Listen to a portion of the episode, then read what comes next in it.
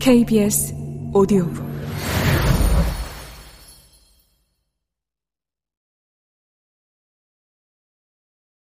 커피를 사랑한 음악의 아버지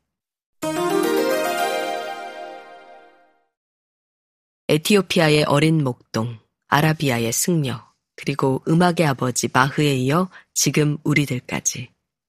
신비로운 커피 열매의 순례길은 오래도록 계속되었다. 손끝 시린 추위가 한창이다. 반짝반짝 크리스마스도 지냈고 어수선하던 연말도 보냈으니 이제는 다가오는 새해를 제대로 맞이할 시간이다.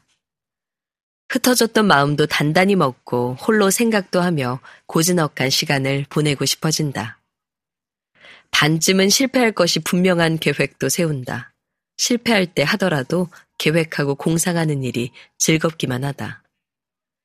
해마다 겪는 일인데도 이때쯤엔 조금 순수한 마음이 되어 잘 해낼 수 있을 것만 같다. 이럴 때면 따뜻한 차 한 잔이 우리를 돕는다. 바쁜 일상 중에 고즈넉한 시간과 티타임은 동의어가 되기도 한다. 좀처럼 생각을 위한 시간을 내기 어려운 우리들에게 따뜻한 차 한 잔이 건네주는 공간은 짐작보다 크다. 사람과 함께라면 그것도 좋고 오롯이 혼자라면 평소에 밀어놓았던 중요한 생각들을 떠올려 보기도 한다. 차 한 잔의 시간의 대표 주자는 누가 뭐래도 커피가 아닐까 싶다. 갖가지 허브티도 향긋하고 온갖 종류의 물도 쏟아져 나오지만 커피의 자리는 아직 꽤 단단한 듯 보인다.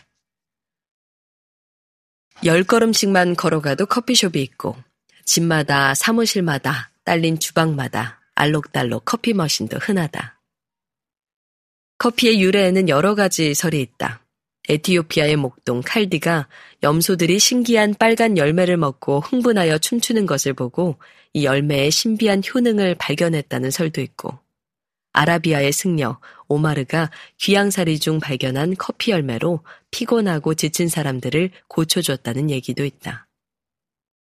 6세기경에 이미 특별한 효능이 발견되고 11세기 이후부터는 아프리카에서 재배되다 술을 금지하는 이슬람 국가에 전파되어 더욱 큰 인기를 얻은 커피는 곧 네덜란드와 터키, 브라질 등으로까지 퍼져나갔다. 전해지는 얘기로는 프랑스령의 기아나 총독 부인이 사랑을 나누던 브라질 관리에게 반출이 불가한 커피 열매를 몰래 선물했고 이것이 브라질로까지 퍼져 나가는 계기가 되었단다. 그저 확인되지 않은 스캔들 중 하나다. 유럽에서는 17세기경에 교황 클레멘트 8세이에 정식 세례로 허가를 받고 기독교인들이 마셔도 되는 음료로 인정받았다는데 금세 무척이나 인기 있는 기호품이 되었다. 예술가들도 예외는 아니어서 바로크의 거장, 작곡가 바흐도 유명한 커피 애찬저였다고 전해진다. 수많은 종교 칸타타와 세속 칸타타를 작곡한 이 음악의 아버지는 1732년 재미있고 익살스러운 내용의 커피 칸타타를 써내기에 이른다. 커피에 중독된 딸을 걱정하며 커피를 끊으라고 강요하는 아버지가 등장하고 딸은 커피의 달콤함과 위대함에 대해 늘어놓는다. 신랑감을 보여주면 커피를 끊겠다는 딸의 거짓 약속에 속아 아버지는 신랑감을 구하고 딸은 커피와 결혼을 다 얻어낸다는 유머가 가득한 내용이다. 당시 라이프지히에서는 커피를 마시는 일이 대유행이어서 곳곳에 커피 하우스가 생겨났고 사교장 노릇을 하기도 했다. 자연스레 그곳에서 작은 공연들이 열렸는데 커피 칸타타도 실은 그런 공연용으로 쓰였다.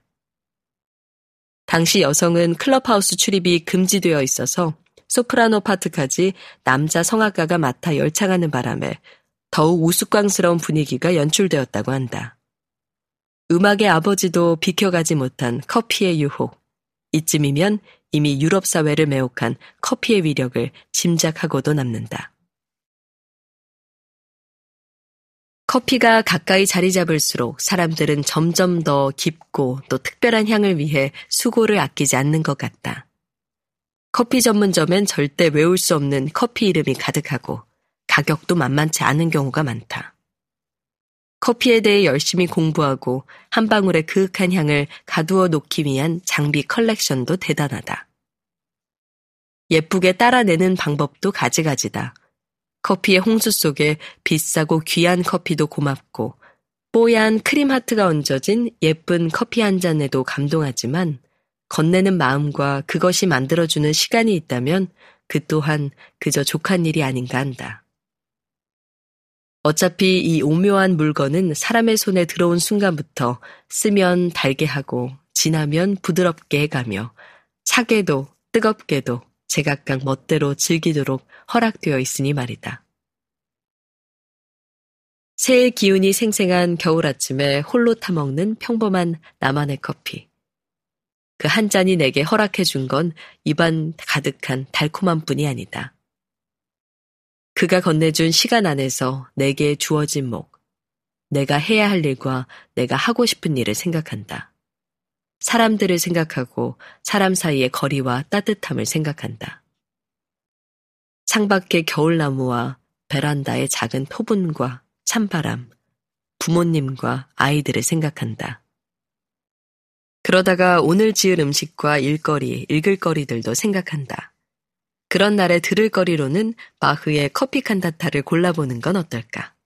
마침 따끈한 커피와 겨울다운 찬바람, 그리고 간간히 투정을 부리는 사랑스러운 딸아이라도 곁에 있다면 내 평범한 커피 한 잔이 근사한 왕후의 커피로 멋지게 변신하는 행운이 있을지도 모를 일이다.